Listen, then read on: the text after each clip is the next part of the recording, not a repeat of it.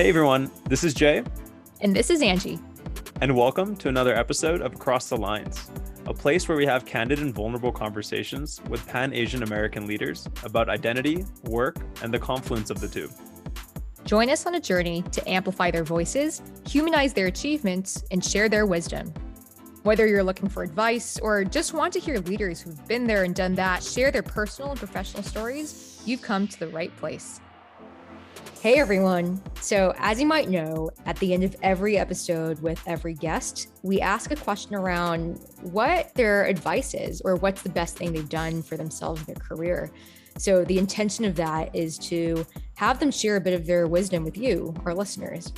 So, for this episode, to round out our first season, we will be releasing a mashup of various pieces of advice that our guests have shared.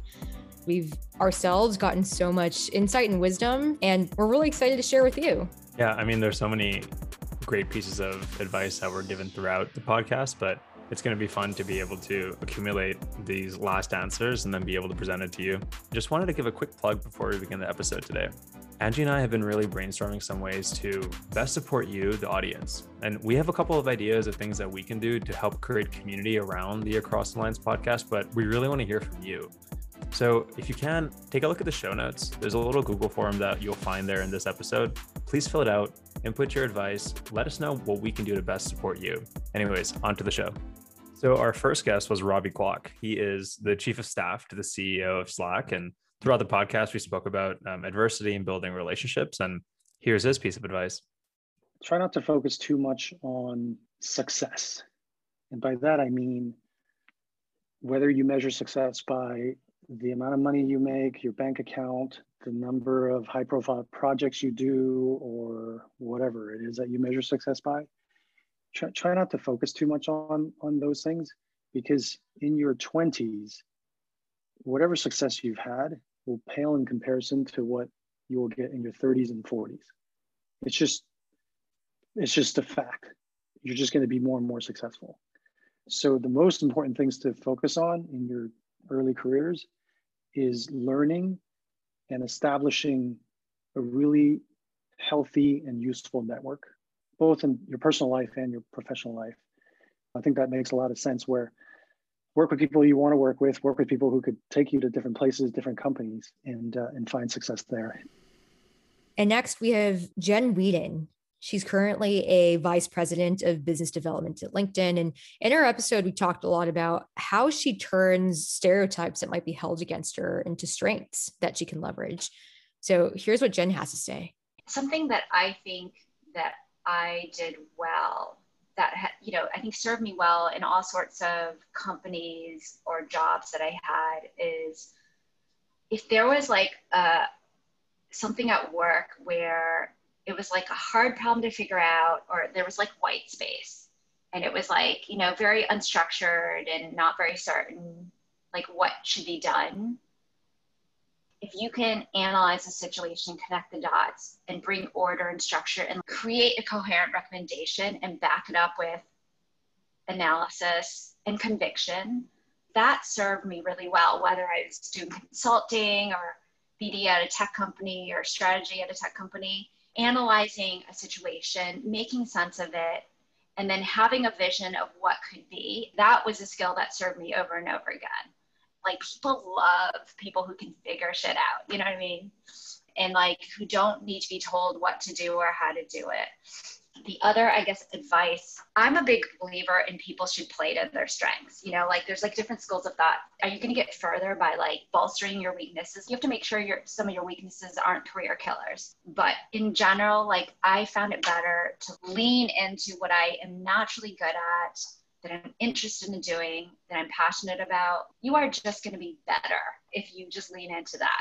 And it, it kind of goes hand in hand as well as like really learning how to be yourself. Like early in my career, I tried so hard to be like a certain kind of style. And at certain point, you have to figure out what are you good at? Like what is your style? And and that that would be the advice.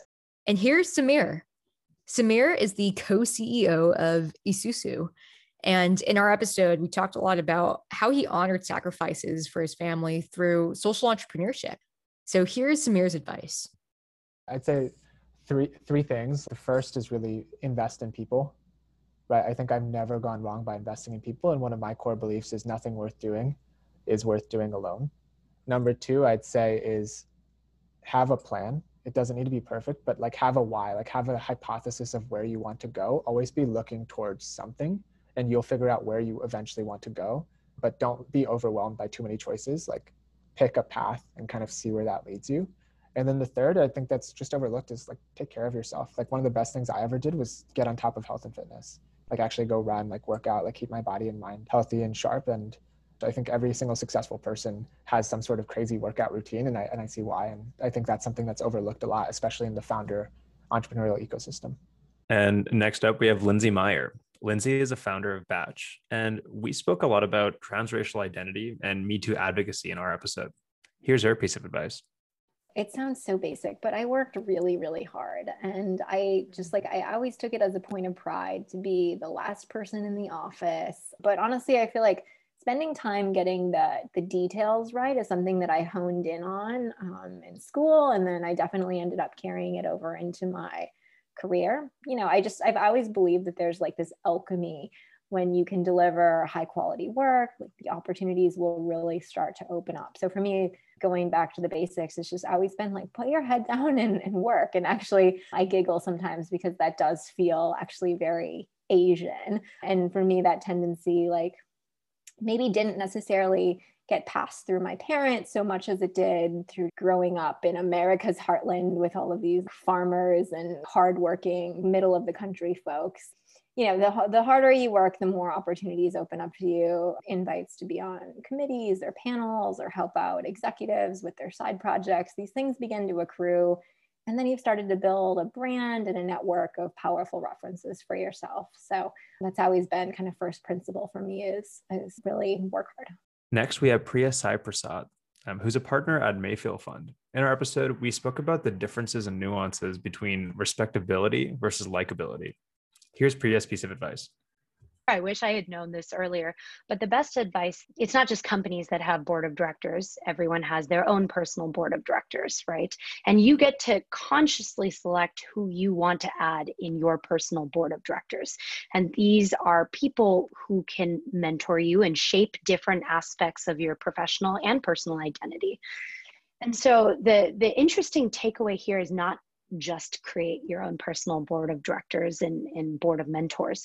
But it's the fact that if you had only five or 10 people for that slot, who would they be? And a very conscious effort to make sure that no two of them look similar so that you've got different parts of your journey and your career sort of covered.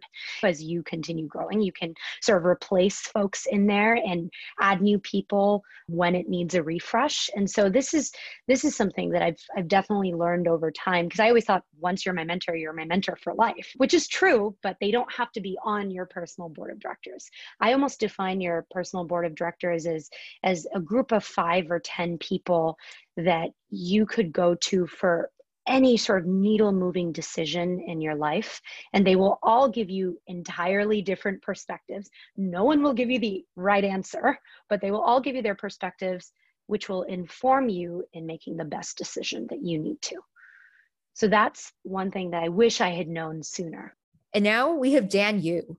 Dan is the former vp of business and data at coinbase and we spoke with Dan about standing up for what you believe in and why that's so important. Here's Dan's advice.